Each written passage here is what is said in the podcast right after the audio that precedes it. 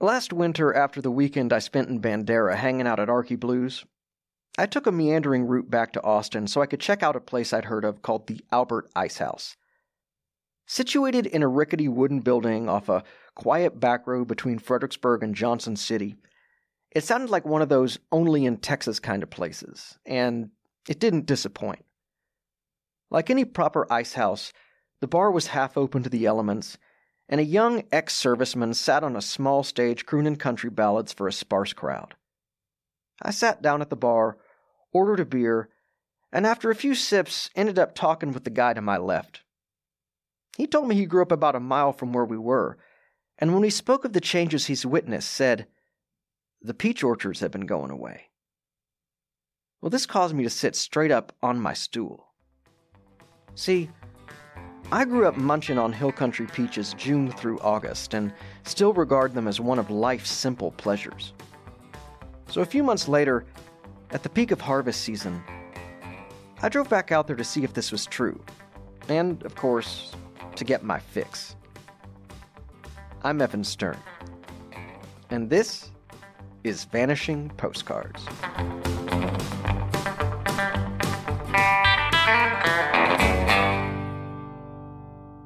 Before we get started, for my fellow Texans and history lovers, I must take a moment to recommend the podcast Wise About Texas. While I don't always agree with what goes on in Austin, the State House recently passed a resolution honoring its host Ken Wise for his 100th episode, which is an action I can totally get behind. In Wise About Texas, you'll hear about characters and incidents in history, both familiar and wild. For instance, did you know that back in the 1830s, a few Texans tried to annex the Mexican island of Cozumel? Yeah. If you're curious to hear more stories like that, plug your earbuds into Wise About Texas, which can be found wherever you get your podcasts. And if you have an appetite for some tales from the New South, do yourself a favor and check out Tommy Tomlinson's excellent Southbound. Produced by Charlotte's NPR news source, WFAE, Southbound features conversations with notable Southerners from all walks of life, including the Grammy-winning, Genius Grant-receiving, opera-writing Rhiannon Gideon, whose work is dedicated to searching for the musical roots that connect us all. Take my word, Southbound is worth a listen, and you can check it out on your favorite podcast app or wfae.org/southbound. And now, let's get on with the show. Well, when we got married in 1951, there was a drought going on. And it was so dry and so there were no grass fields or anything. There was just sand. And when the wind would blow, it would just, I'd never seen, of course, I came from Blanco County, but it wasn't as sandy as it is here. And when that wind would blow, that sand would just blow. It was just, I just didn't know how we could put up with it, but we did, and we got through it. Some people you meet just exude warmth. Nelda Vogel is one of them.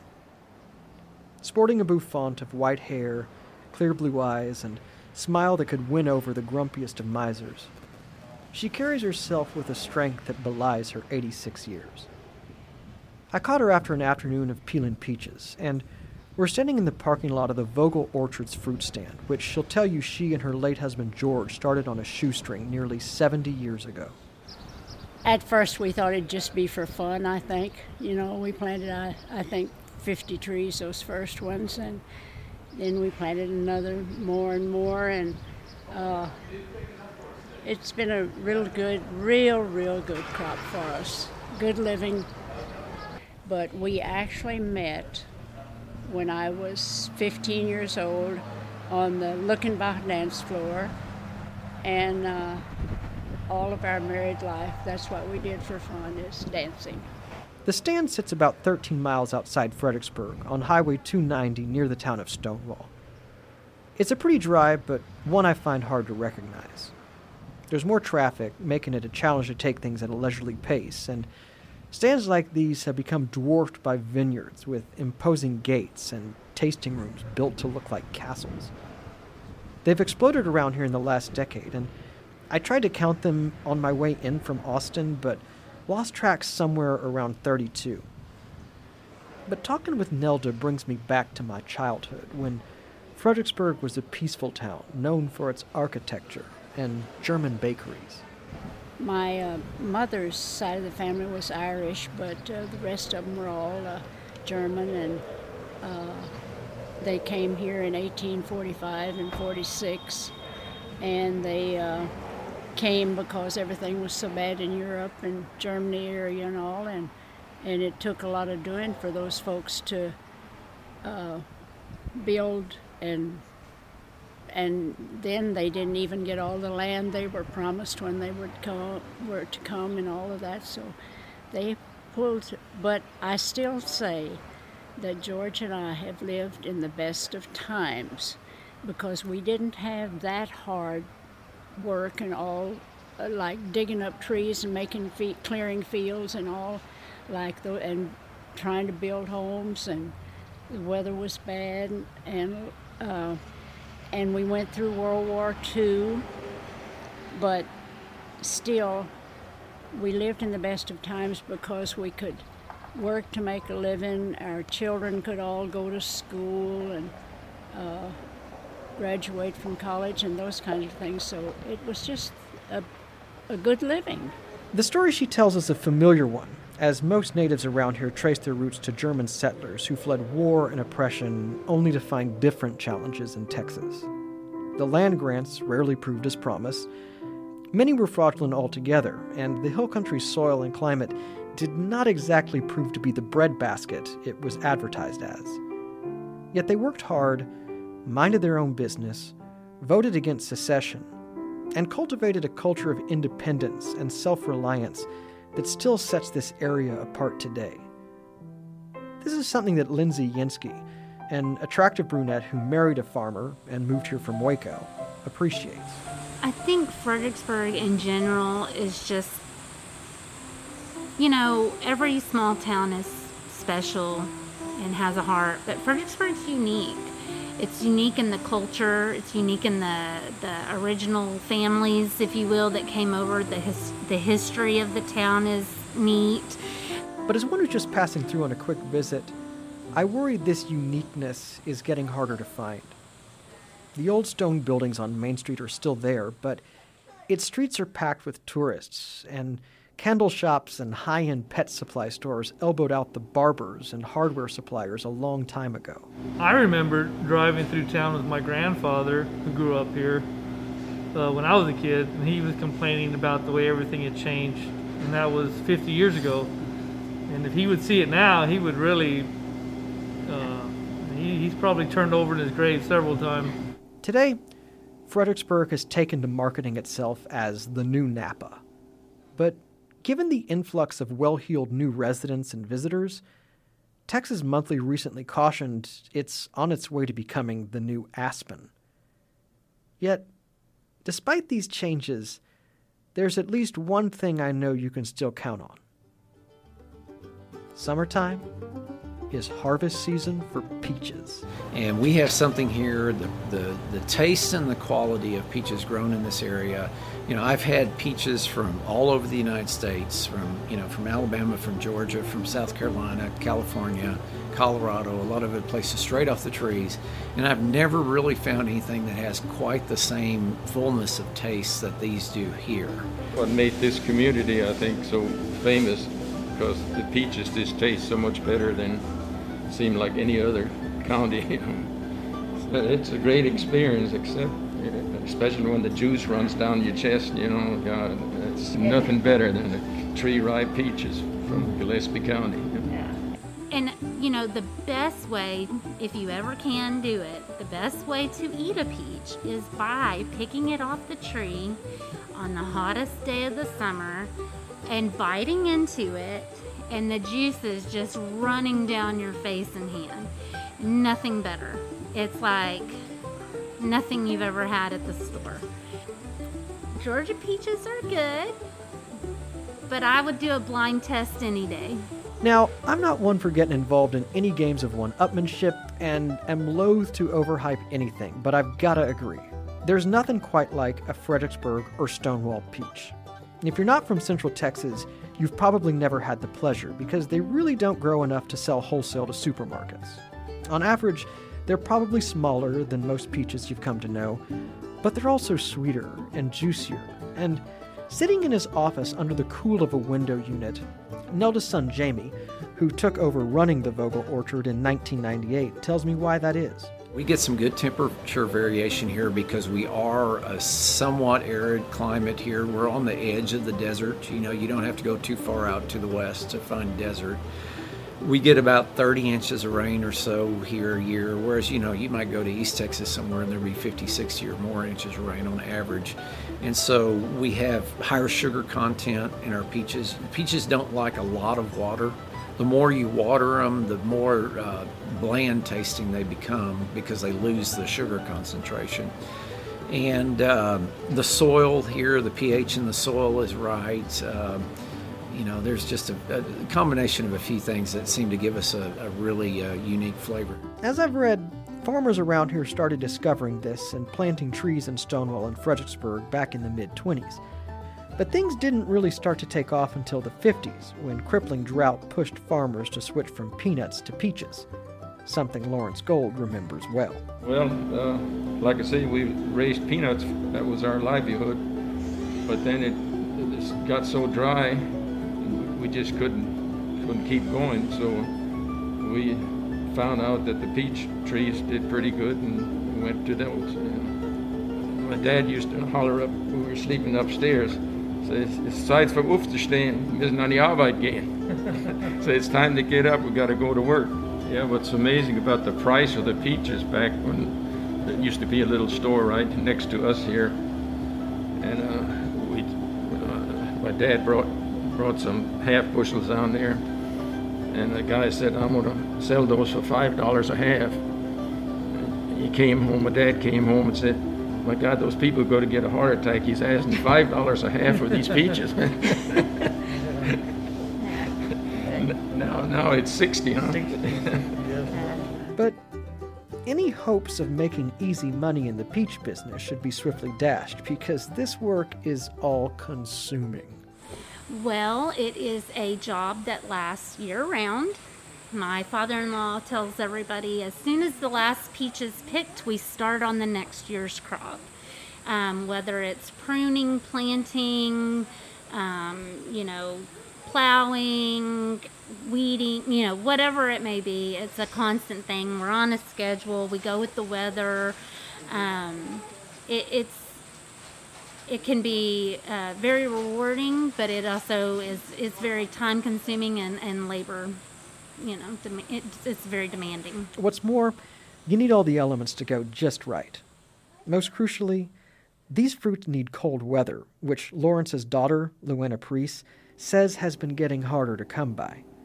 You do. You need a certain amount of cold hours, depending on the varieties of peaches you have, and we have about 24 different varieties. They require different chill hours, usually 600 to 800 hours.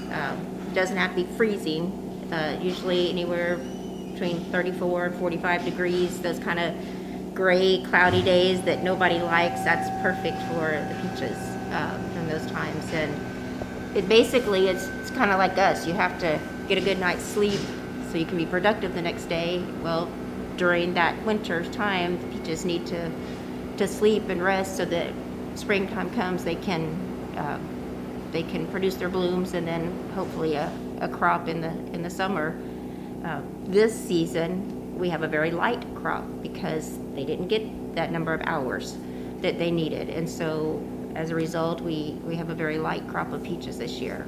Texas weather is famously unpredictable, and even when the heavens collaborate to give these peaches their precious hours of chill, a late freeze can ruin a bumper crop and season of hard labor in a matter of minutes. Something that Jamie Vogel knows all too well. 2001, we had a really good crop. I think it was 2002. And it was right at the end of March. I believe it was March 30th. There were some projections of cold weather coming in. But they were, you know, the forecast was showing that, Austin was saying, oh, you know, there might be a Might be a light freeze in the hill country in certain areas, and they were talking like 38, 39 in Austin, because we watched the Austin weather here primarily. So we went to College Station that weekend to take in some baseball games, actually, and to visit some friends. And Sunday morning, you know, I got up, and it was cold over there, but nothing really worrisome. Cold, clear morning, and I went and got a coffee and a paper, and I came back. We were staying at some friends. I called my dad, and I said, "So, Dad, how cold was it over there?" And he said, "Too cold." And I said, "Oh." And when he said it, I knew it, because, you know, I could tell from his voice that he knew what had happened. And we lost every single peach that particular Sunday morning, in just a few hours, really. And we had had a good cold, wet winter, which is what we want. We had a great setting of peaches. You know, we had little peaches out there. I mean, I remember walking through the orchard that week before thinking, this is going to be a great crop. And actually, it's funny, because about a week before, I said something to my dad, like, this looks like this is going to be a really good crop. And he said, well, it's not over. Winter's not over yet. You know, a little bit of that German pessimism that we all naturally have here. Now, I will tell you, though, that, for instance, I've been at some orchards in Georgia, and the growers there will talk about that year back in 1980-something when they lost the crop, and 1960-something when they lost the crop. Well, I can talk about that every few years here. Ask, and any farmer here will tell you a story about the lengths they've taken to save a crop.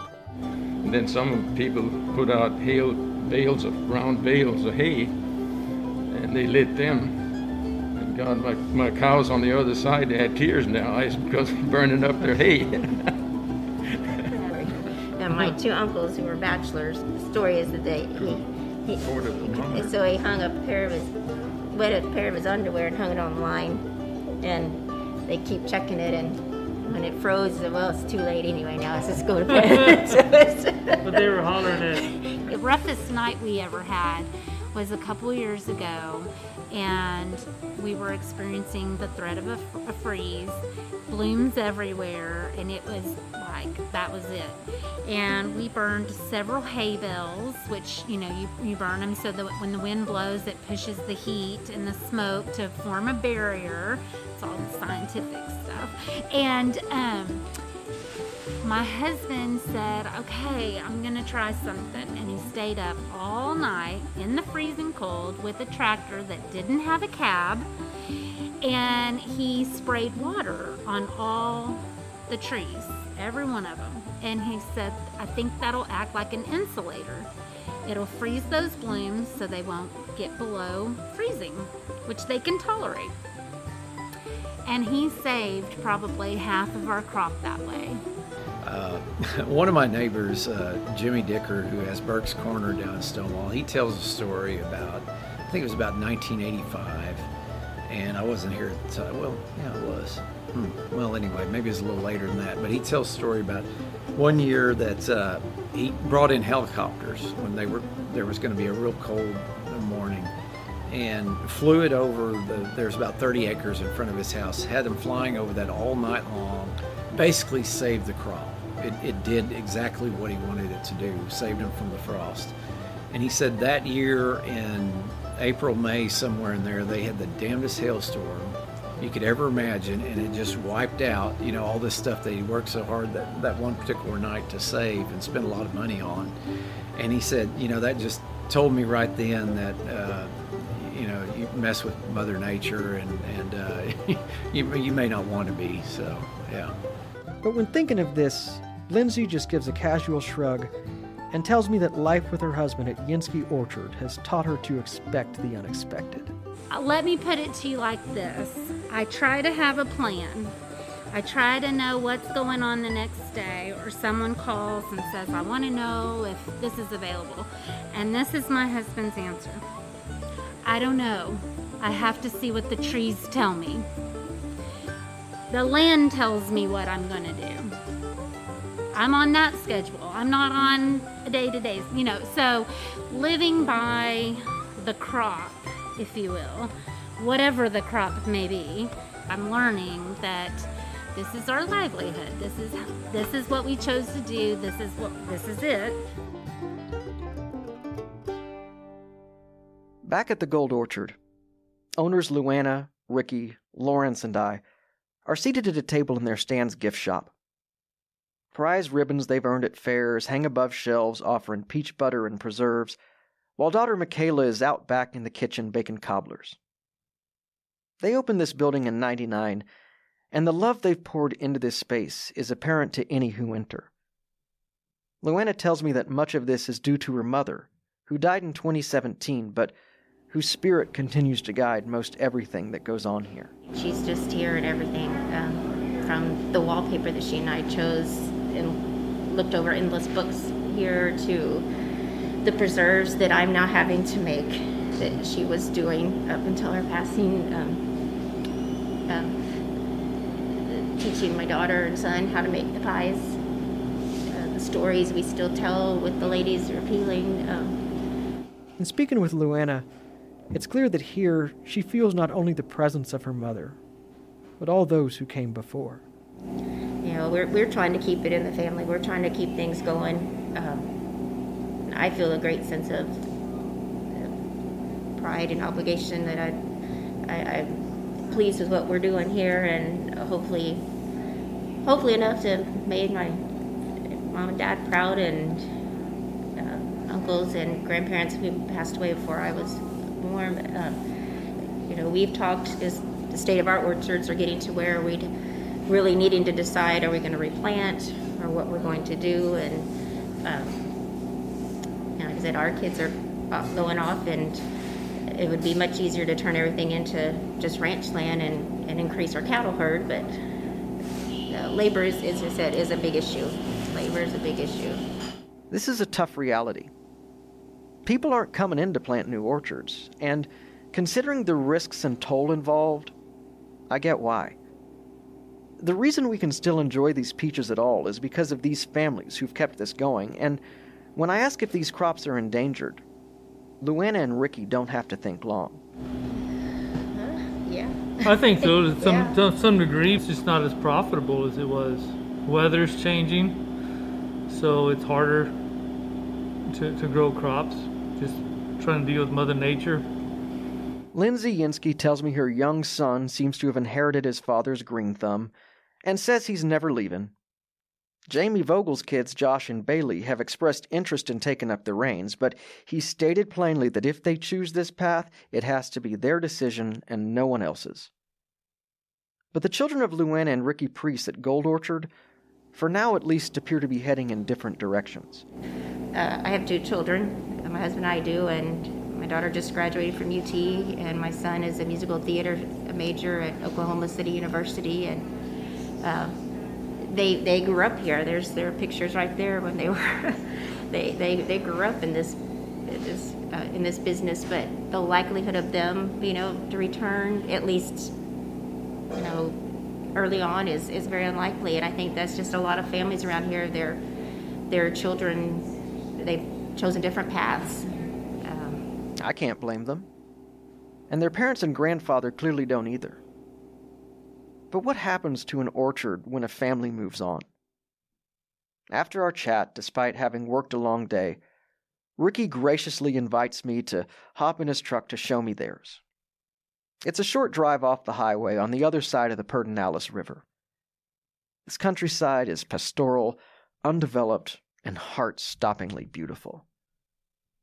But along the way, he gestures towards some neighbor's open land and tells me the fields I'm looking at used to be orchards. And when I ask if he's ever heard of any vineyards taken over where peach trees once stood, he says, sure, right over there, waving towards some grapevines on our left.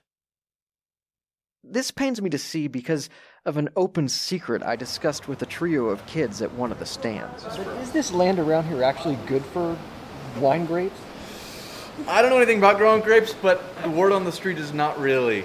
I know there's maybe like one or two that actually grow all of their wines. I think the others may have like a couple. But a lot of wineries, and this is just hearsay, so no truth to it really. But I don't know many wineries that sell a lot of their own wine in bulk compared to stuff that they bring in from other places. So I don't know. Look, I love wine. I love wine tastings. Given the scenery, I get why people want to come here to spend an afternoon drinking. And let's be clear, the farmers I've spoken with unanimously agree that this increase in traffic has been a boon for business. In fact, because of these wineries, demand is probably higher than it's ever been. So that's great, and I want to make it clear that I'm the one spouting off here, not them. But I worry this wine craze is a fad that's more about an experience than a crop, and question its sustainability. On my way to visit the Gold Orchard, I passed a vineyard with a huge sign that advertised itself as Tuscany in Texas. And when I see something like that, I have to ask, why can't we just be Texas? I mean, peaches might not have the allure of Cabernet, but they're what this land produces best, and the families that grow them are the custodians of the hill country that people fell for in the first place.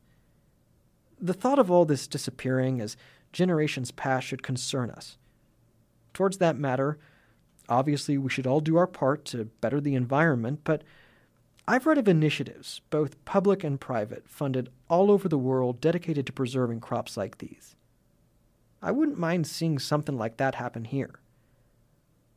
Near the end of our conversation, I asked Lindsay what she'd like people who casually toss peaches in their shopping carts to know. There's a story behind everything in the supermarket.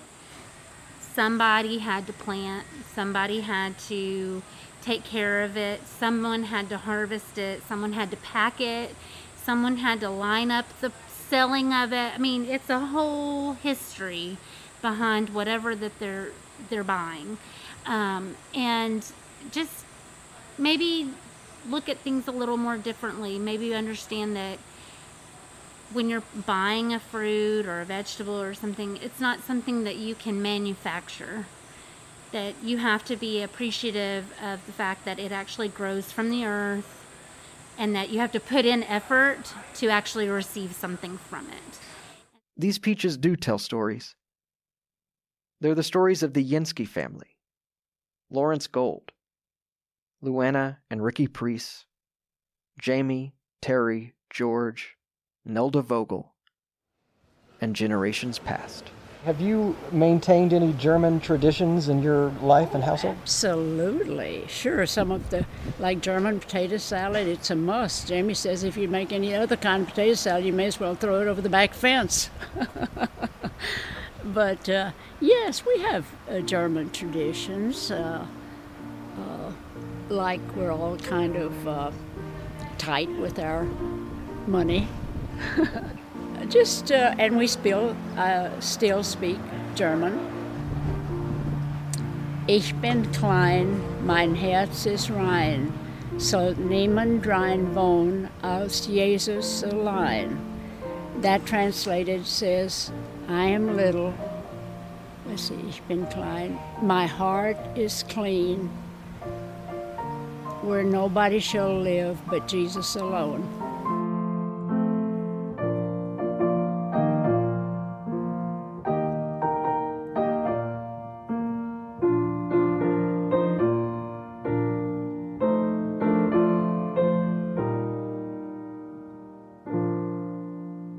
As you might remember, this past winter, Texas got hit by a devastating storm. And when it happened, these hardworking families were among the first I thought of. However, I'm pleased to report that while harvest season is arriving a little later than expected, all tell me this year's crop is shaping up to be a good one. I thank them all for taking the time to speak with me, and if you make it out to the Hill Country this season, hope you'll visit the Gold, Yensky, and Vogel Orchards. They're all on social, as are we, and for photos and more, invite you to follow us on Instagram or find us at vanishingpostcards.com, where we'd love to hear from you if you have any stories you care to repeat or know of any places we should consider visiting. As always, I thank you for listening, and assuming you enjoyed today's postcard from the Hill Country, if you haven't already, I'd be most appreciative if you could do me a solid and hit that subscribe button. It's free, it helps us grow, and by doing that, you're guaranteed to never miss anything. And, of course, if you know anyone in your life who might enjoy what we're up to, I can't tell you how much it would mean if you could just take a second to text them and share this episode. Our theme music was written and performed by Max Krause and Emily Young. I'm Evan Stern, and hope you'll join us next time for more Vanishing Postcards.